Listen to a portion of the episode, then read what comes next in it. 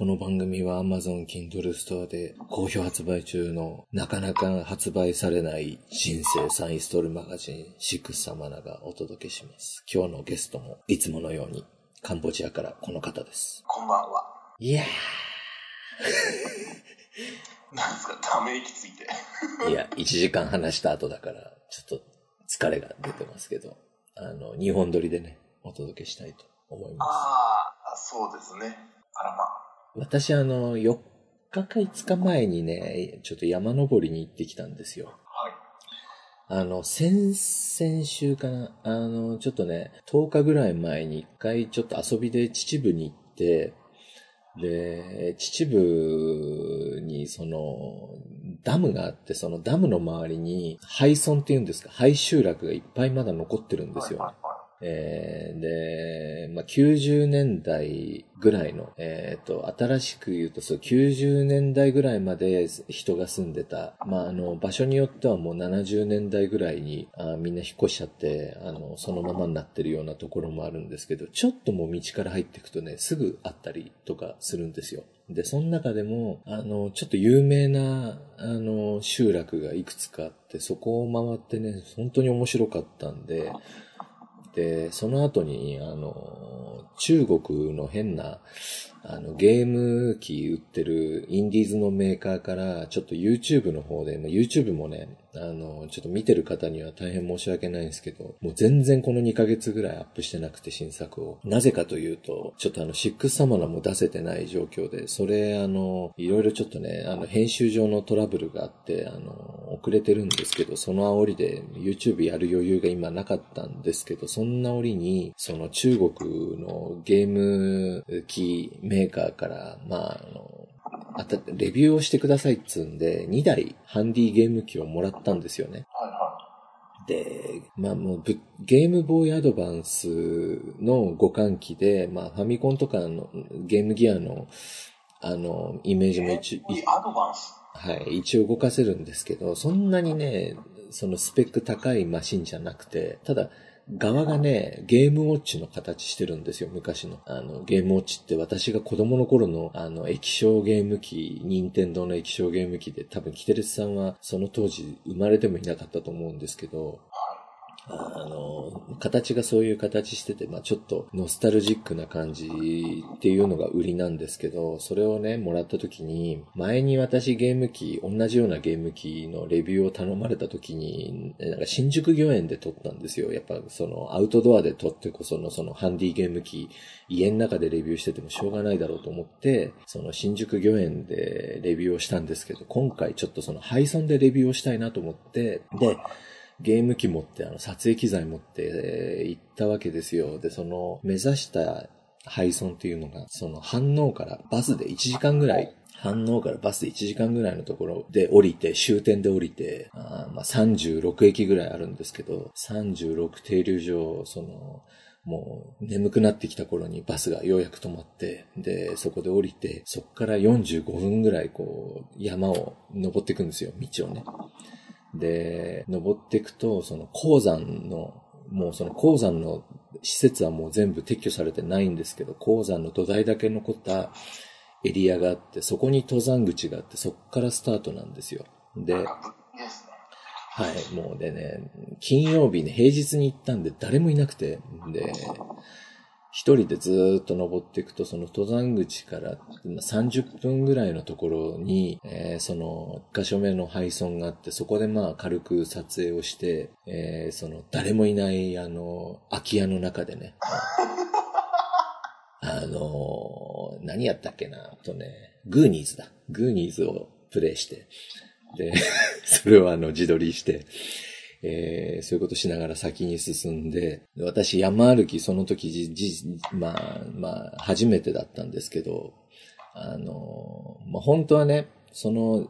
前の週に秩父にちょっと行った時に、軽くそこにね、その時はレンタカー、バスじゃなくてレンタカーで行ったんですけど、あの、軽くロケハンに行ったんですよ。ただその時はもう夕方になっちゃって、あの、その配送に着いた時にもう日日が沈んできちゃって、で、あの、ヘッドライト持ってたからよかったんですけど、もう真っ暗になっちゃって最後。あで、撮影どころじゃなかったんですよね。で、そんで、まあ、リベンジということで2回目行って、で、まあそこの集落はもう前の週にも一回来てるから、ちょっともうちょっと奥に行ってみようと思って、そっからね、2時間3時間ぐらい奥に行くともう一個あるんですよ、集落が。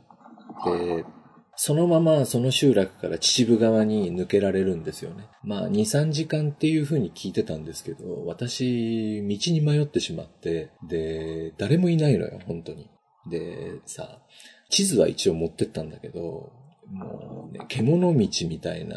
もう、そんで倒木だらけだしさ、で、あーもう、落ち葉がすごくて、落ち葉がね、膝下ぐらいまであって、もう、わけ、わけわかんないですよ、道のその、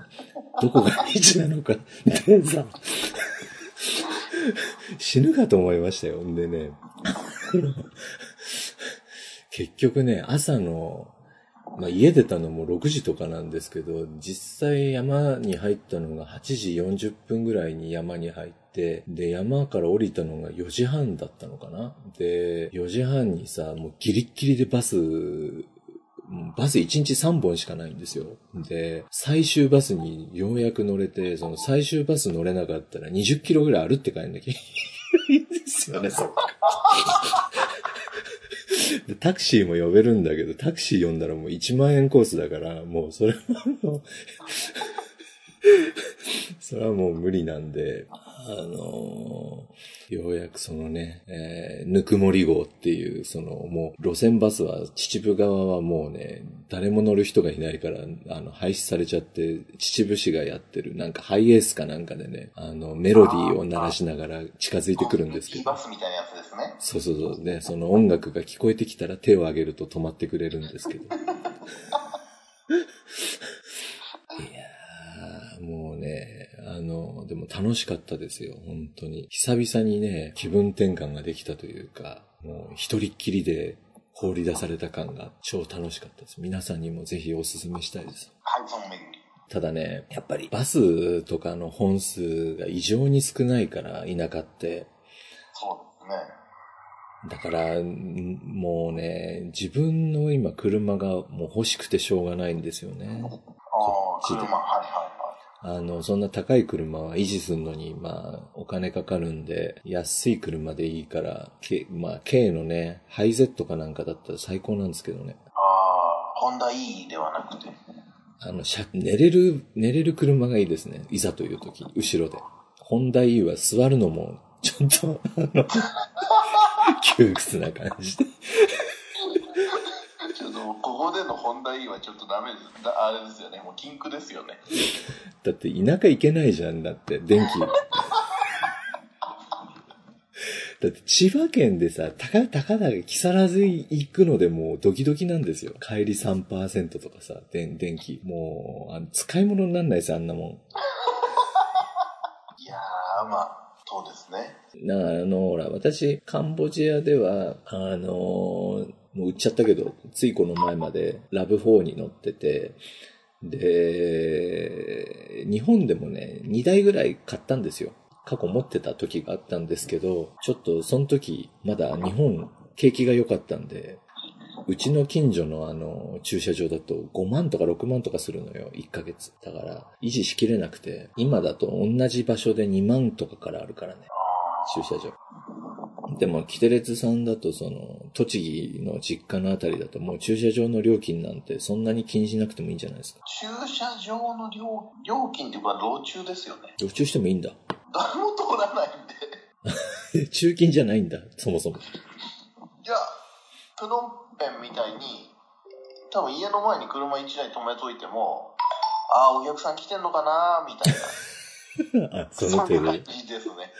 おおらかな感じで。おおらかな感じで。で、在庫時が通れるからいいか、みたいな。昔あのさ、ホンダのあの、ハイブリッドカーで、なんか日本、西日本とか行った時は、車中泊したんですか？車中泊しました。後ろが、あの、あれ、席がない、ないんですよ、後ろ。あ、ぺったりになるんだ。で、ちょっと広いので、ええあのー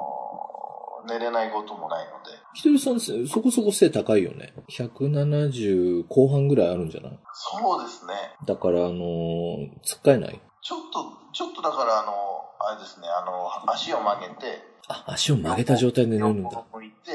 足を曲げて寝る。胎児のポーズみたいな。ああ、そうですね。そこまでこうギュッとならないですけあど、ーそのちょっとその足を曲げれば、くの字みたい くに。くの字。の字で。くの字で寝るのね。なかなかでも、あちこち行ったんですけどね。いいね。今、にあの、車中泊ブームだからさ、で、あの、地震とかの影響で、ほら、避難場所としてなんか注目されてるみたいで、もう、その、キャンピングカーとかは、軽キャンとかでも何年待ちとかで、まあお金があったとしても買えないし、すぐにはね。だから、あの、普通にハイゼットかなんか買って、後ろに寝袋かなんか一個置いとけば、まあ、あの、その辺ね、遠くに行ってもそんなに苦労することないかなというふうに思ってるんですけど、まあとにかく駐車場代が一番金かかるんで、それが安くなっただけでも随分、そうですよね。まあでも、駐車場に住むってわけにもいかないですしね。行かないし、まあそもそも住む気はないけどね、あの、駐車 いや、ほら、あのなんか、あまりにも駐車場が高くて、その、まあ、家を、家を借りるんだけど、家プラス駐車場は借りるお金がないみたいな。でもまあ、駐車場だけ借りてずっと車中泊ってわけにもいかないじゃないですか。だと私のね、誰とは言えないけど、あの、知人なんて、あの、自己破産してるくせに、あの、車2台持って駐車場2台分借りてますからね。あ、それダメなんですか？いや、ダメじゃないけど、その、モラル的にどうなんだっていう話ですよね。でその、よく車の中でほら料理したりする人いるんですよ。まあ YouTube なんか見てるともうそんな動画だらけですけど、ああ、最近多いですね。多いでしょ？車中飯みたいな。はい、最近多いですね。私あれは全然憧れてなくて、飯は普通に、普通にお店とかで食えばいいし、あの、本当にお腹空いたらまあカップヌードルかなんか食えばいいし、いいと思ってるし、その、車中泊についても、まあ、その非常手段であって、まあできれば安いホテルで泊まりたいぐらいの緩い感じなんですよね。だからまあ、その、本当にね、これで日本一周するんだっていうんだったら、軽自動車でとかっていうのはちょっとないと思うんですけど、大変ね、20代だったらともかく私ぐらいの年になったらもうちょっときついと思うんだけど、ちょっとね、思い立った時にパッとどっか行けるような環境を作りたいと思ったら、軽、軽バンぐらいでいいんじゃないかなというふうな思って、えー、なんかね、アドバイスとかご意見とか、うちに1台余ってるから、タダであげるよみたいな人がいたら、や、それいいいいですよ。そういう余裕がある人いたらありがたいですあり。がたいよ、本当にほら、昔ちょっとさ、これがあの、井上さんがまだ生きてるぐらいの頃だったら、まだあの、クラウドファンディングで金集められたと思うのよ。あの時の勢いを、こう、思い返すとね。ただ今同じことやったらもう小じ扱いじゃないですか。こう地域小じ扱いされてもいいんだけど、ただ多分集まらないと思うんだよね。同じような話が多すぎて。あ、クラウドファンディングって今も活況なんですかいやー、知らない。もう全然見てないから、わかんないけど、もう、そんな話ばっかりだから、うんざりしてんじゃないですか、みんな。あだって井上さんの生活費お願いしますって言ったら、ね、3、40万パッと集まっちゃうんですもんね。なかなかすごいですね。ちなみに、まあ、井上さんの時に集めた金は全部で、まあ、記憶だと多分30万ちょっとあったような気がするんですけど、えー結局ね、半分ぐらい使ったところで井上さんが死んじゃって、で、残りの半分どうしようかって言って、割とあの時は、あの、厳密に管理してたんで、あの、明細も全部あるんですけど、あの、その後ね、ソニーさんっていう方に、まあ、そうですね。そう。で、あと井上さんの銅像を作ったり、えー、それをそのお寺に奉納するので金がちょっとかかったりとか、まあいろいろあるんですけど、まだちょっと残ってるんですよ。だからそれをね、5万、6万ぐらいはまだ多分あったと思うんで、それをなんかね、井上祭りみたいな感じで還元できたらいいんですけどね。獅子舞読んで。花火あげたりして。みんなでバーベキューしたりして。でも今日本はでももう全然あの冬会なんかやっぱりオンラインじゃないとできない感じですもんね。そうですね。やろうと思えばできるんでしょうけど、多分お客さんが結構、あの、怖がっちゃってるんで、特に今すごく増えてるんで、これをその収録してる今は12月の中ぐらいなんですけど、今、ドット数が増えてるんで、多分ちょっと難しいんじゃないですか。あプノンペンは普通ですか？そんなわけないよね。普通ですよ。みんなマスクしてますけどね。普通です。なんか靴屋の店員が、あの、映しまくってたみたいじゃない？ああ。まあでもほら、あのまあ普通ですよ。あそう。普通ですね。よくあの日本の皆さんなんかもうどうなの？カンボジアなんかに行って危ないんじゃないの？なんて、まあ言います、言われますけどね。一日にね、何百人も出してる街の人に言われるっていうのはちょっとあんまりいい気分じゃないなと思うことが時々ありますよ。まあ、ただ人口比で言えば、プノンペンもそこそこいると思うんですけど、明らかになってない人も含めれば、ただあの、例のその靴屋の感染騒ぎの時の、その感染者の顔写真とか配ってたじゃん。あれすごいよね。まあでも、結果としていいと思いますけどね。いや、でもそれ自分だと思って、自分だったらどうなる？自分あいや、いい、いいと思います。その、あの、なんて言うんですか、あ自分の顔写真。の、まあだから何にあれを置くかじゃないですか、それはその、何に、その、重きを置くかじゃないですかね。今はその、あれさ、多分、例えばさ、まあ、後で名前消しますけど、あの、あれ、さんの写真だったら爆笑だよね。そうですね、誰の写真であれ爆笑ですよね。こういう時にはやっぱ一人遊びに限るから、一人廃墟巡りとかさ、とにかくあの、あんまり人がいないところに一人で行ったと思ったら、そこにみんなぞろぞろ集まってきてたみたい。十数名ぐらいで、こう、広いところに散らばってるぐらいだったら、まあいいんじゃないの？まあだから、山も、まあおすすめなのは、山っていうか、まあそういう場所に行くのも、できれば平日のね、昼とか、平日の夜とか、あの、とにかく人が少ない時間を選んで動く、動くっていうのは、まあ、それがいいか悪いかはともかくとして、そうすれば、あの、リスクは減らせるんじゃないの？そうですね。これを、これを聞いてる人が全員社会人で、朝から晩まで9時から6時で仕事してるとも思えないですからね。仕事してない人もいっぱいいると思いますよ、ぶっちゃけ。自由な人もいるでしょうから。本当にね、だから平日のさ、朝の8時とかにさ、まああの、西武池袋線あの、まあ、まあ僕、秩父に行く方は、そんなにあの、下りは、下りは空いてますよね。下りは緩いんですよ、空気が。もしあれ、上りだったら、もう、刺すような視線を浴びると思います。山登りの格好して。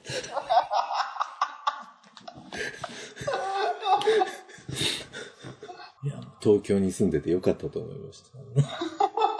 た。下りの電車に乗れて。これからだってもう一日働くぞっていう気持ちでね、皆さん、郊外から乗り込んでくるわけだから、東京へ。鼻歌とか歌っちゃったりとかしてね。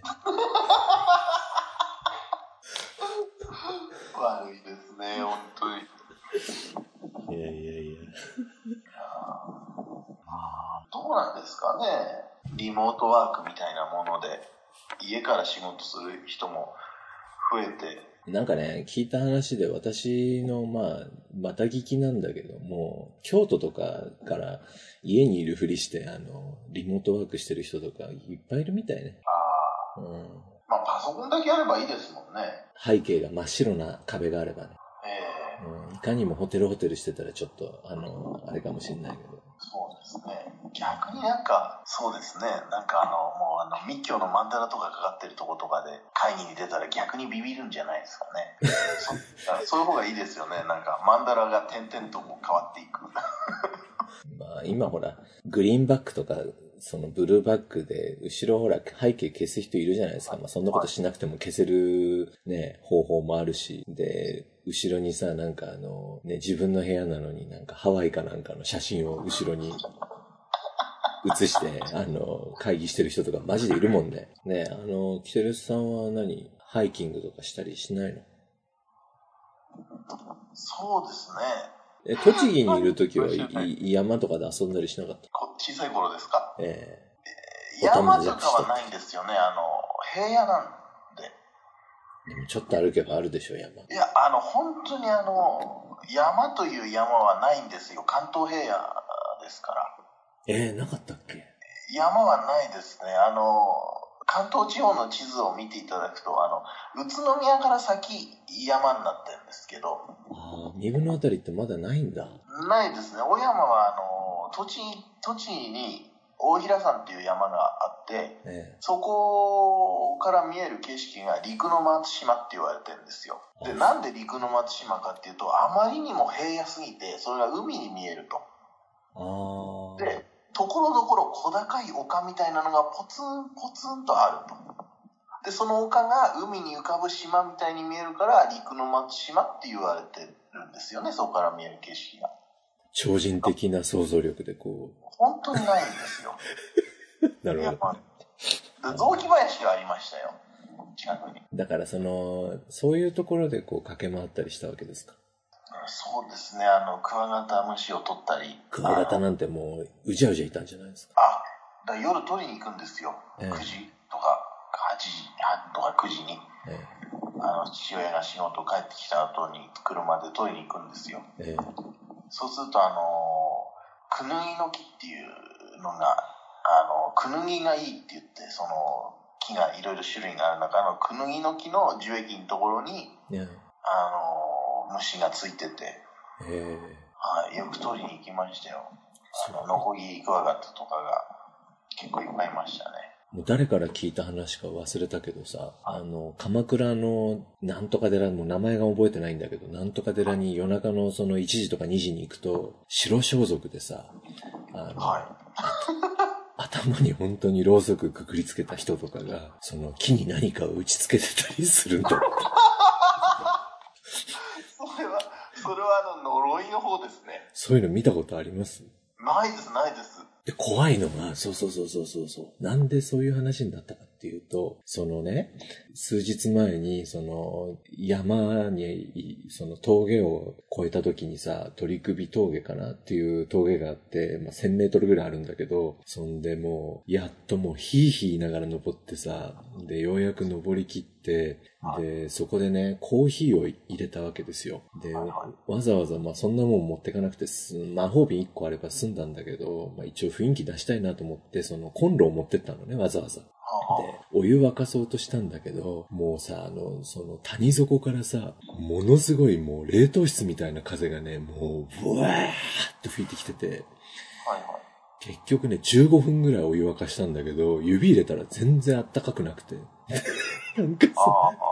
で、結局、あの、もう、もういい時間も時間だし、もう行くかと思ってなんかぬるいの飲んでね、あの、進んでったら木にね、いっぱいなんかね、なんかあの、なんとかかんとかそわかみたいな、あの、信言がさ、もう無数に貼り付けてあって、気持ち悪いですね。手書きの。もう、おーこう、もうゾッとしましたよ。気持ち悪い。はった、はって歩ってる人がいるんだなと思って、何なんでしょうね、なんか最近あの、YouTube で、あの、心霊スポットで、こう、おっかなびっくりするみたいな動画、たくさん上げてる人いるじゃないですか。あ、いますね、本当にいます。あれは、どこまでがどうなんですかねなんか、うーとかやって驚いてるけど。私はね、もう、あの、その、心霊スポットとかは、その、別に、その、れ霊的な存在は否定してないんですけど、その、心霊スポットとかは全然信じてないというか、怖っその、信じてないので、はい。全く、ああいうものに関しては、もうね、怖くないというか、その、見ても何も感じないんですけど、たまにああいうものを、その、取りに、取りに来たり、その、探検しに来るやつを脅かそうとして、わざとね、マネキンの首をね、その窓の隙間に置いてったりとかするやつがいるんですよ。あそそそのさっきのそのし木にさ、お経みたいなのが紙に手書きで書いて貼り付けてる人も怖がらせようと思ってやってるんだったらわかるんですけど、もうその数が半端じゃないのよ、その。もうちょっと病的な感じがする。そこのその狂気が怖いですよね。なんか貼ることによって何かその、なんか義務感でもあって貼ってんですかね。あ、でね、なんかその、まあ、これも、その前後する話なんだけど、その、配送にロケハンに行く、最初にロケハンした日に、私、入間市に行ったのね。あの、はいロケハンする前に。入間市。そう、入間市なんてさ、何にもないと言ったら入間市に住んでる人に大変申し訳ないですけど、そんなになんかあの、ね、なんか歴史的な名所がある町でもないじゃん。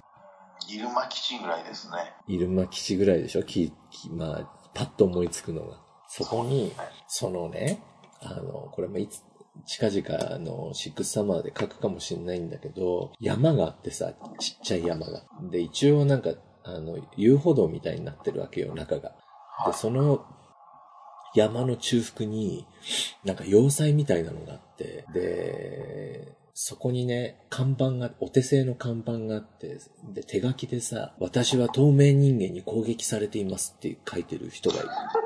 住んでるわけよ。で、そこをちょっと軽く取材しようと思ってちょろっと行ったんですよね。そんでちょっとまあ試しに声かけてみたら、中から人が出てきちゃって、で、おじいさんだったんだけど、あの、今ちょっと時間がねえんだよって言われて、時間がねえんだけど、まあ話してやるから来いよって言われたの。優しいですね。うんだけど、その会話の前にね、すいませんけど、つって、お前なんだって言われたんで、あすいません、黒沢と申しますって言ったら、この家に火をつけたやつも黒沢って言うんだって言われた。偶然。偶然は恐ろしいですね。それでその透明人間の名前が黒沢っていうらしいのね。で、もう正体分かってて、同じし町に住んでるのよ、入間市の透明人間が。はいはで、そいつは透明人間になる機会を、まあ、あの、どっかから手に入れて、で、気に食わないやつを超音波銃で殺してるんですって。で、その方の弟も、そう確認じゃないですか？極悪人。極悪人よ。その、彼の弟も超音波で殺されてるわけよ。で、まあ、笑っちゃいけないんですけど、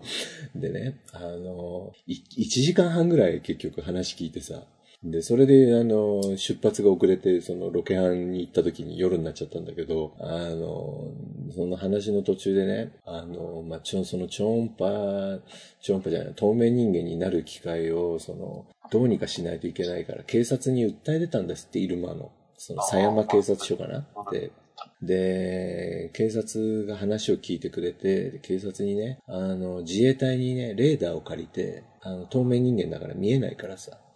ああの、自衛隊からレーダーを借りて、今すぐ逮捕しろって言ったんだってさ、警察に。そしたら、警察が、あそうはしたいんですけど、今ちょっと資金がなくてとかさ。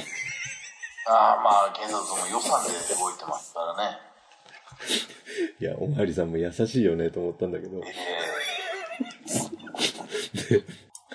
あのね、仮にね、その、もし警察がその透明人間になる機会を見つけたら、お前どうなると思うって俺聞かれて、いきなり質問されてさ、はい。いや、どうなるんでしょうねって言ったら、そんなこともわからねえのかって怒はいはいられはいて、いや、ちょっとわからないです。CIA、KGB、モサドっていきなり言い始めて、世界の諜報機関がそれを手に入れたらどうなるって言われた。ああそれ監視社会になるんでしょうねって言ったら、そうだよお前雑誌も作っ、雑誌作っててそんなこともわかんねえのかよって言われてさ、確かにおっしゃる通りと。いや、すごい気になるたんですけど、ええ透明人間のその、レーザービームですか？超音波。超音波で殺す？ええそれやっぱり透明人間の使うその機械も透明なんですかね？透明人間の機械は透明じゃなくて、で、そのおじさんもね、もうおじいさんですよ、70いくつだから。あの、長年研究したんだってさ。で、いろんな筑波大学、した。筑波大学とかにアポなしで行って、その、透明人間になるその機械について話し合おうって言って行ったんだけど、なんかその門前払いされちゃったりとかして、しょうがないから自分で研究してたら、なんとなく分かってきたんだって。で、だけど、その、透なんとなくは、原理は分かったんだけど、その、電気には詳しくないから、あの、実際にその機械を作ることはできないんだけど、その、秋葉原とか行ってね、秋葉原とか行けば電気に詳しいやつがいるだろうとかって ちょっとおかしくなってきましたね。電気に詳しい人がいたら、私が紹介しますんで、もしかしたら透明人間になる機会作れるかもしれませんよ。もう、ね大体分かってるらしいんで。でも、透明人間になれる機械をもし作れるんだとしたら、もうそれは、電気に詳しい人はやっぱり紹介する責任がありますよね、やっぱり。俺も周りにあんまり電気に詳しい人がいないからね。それちょっと探したいですよね。透明人間になれる装置を一緒に作りませんかとかって言って。そう。ただ、あの、お金はあんまりなさそうなんで、その、資金は自分持ちになっちゃうかもしれませんけど。でも作った後に、その CIA とかモサドに売ればいいわけですもんね。そうですね。まだ、ただ彼はそれは、あの、危惧してるんで監視社会になっちゃうから。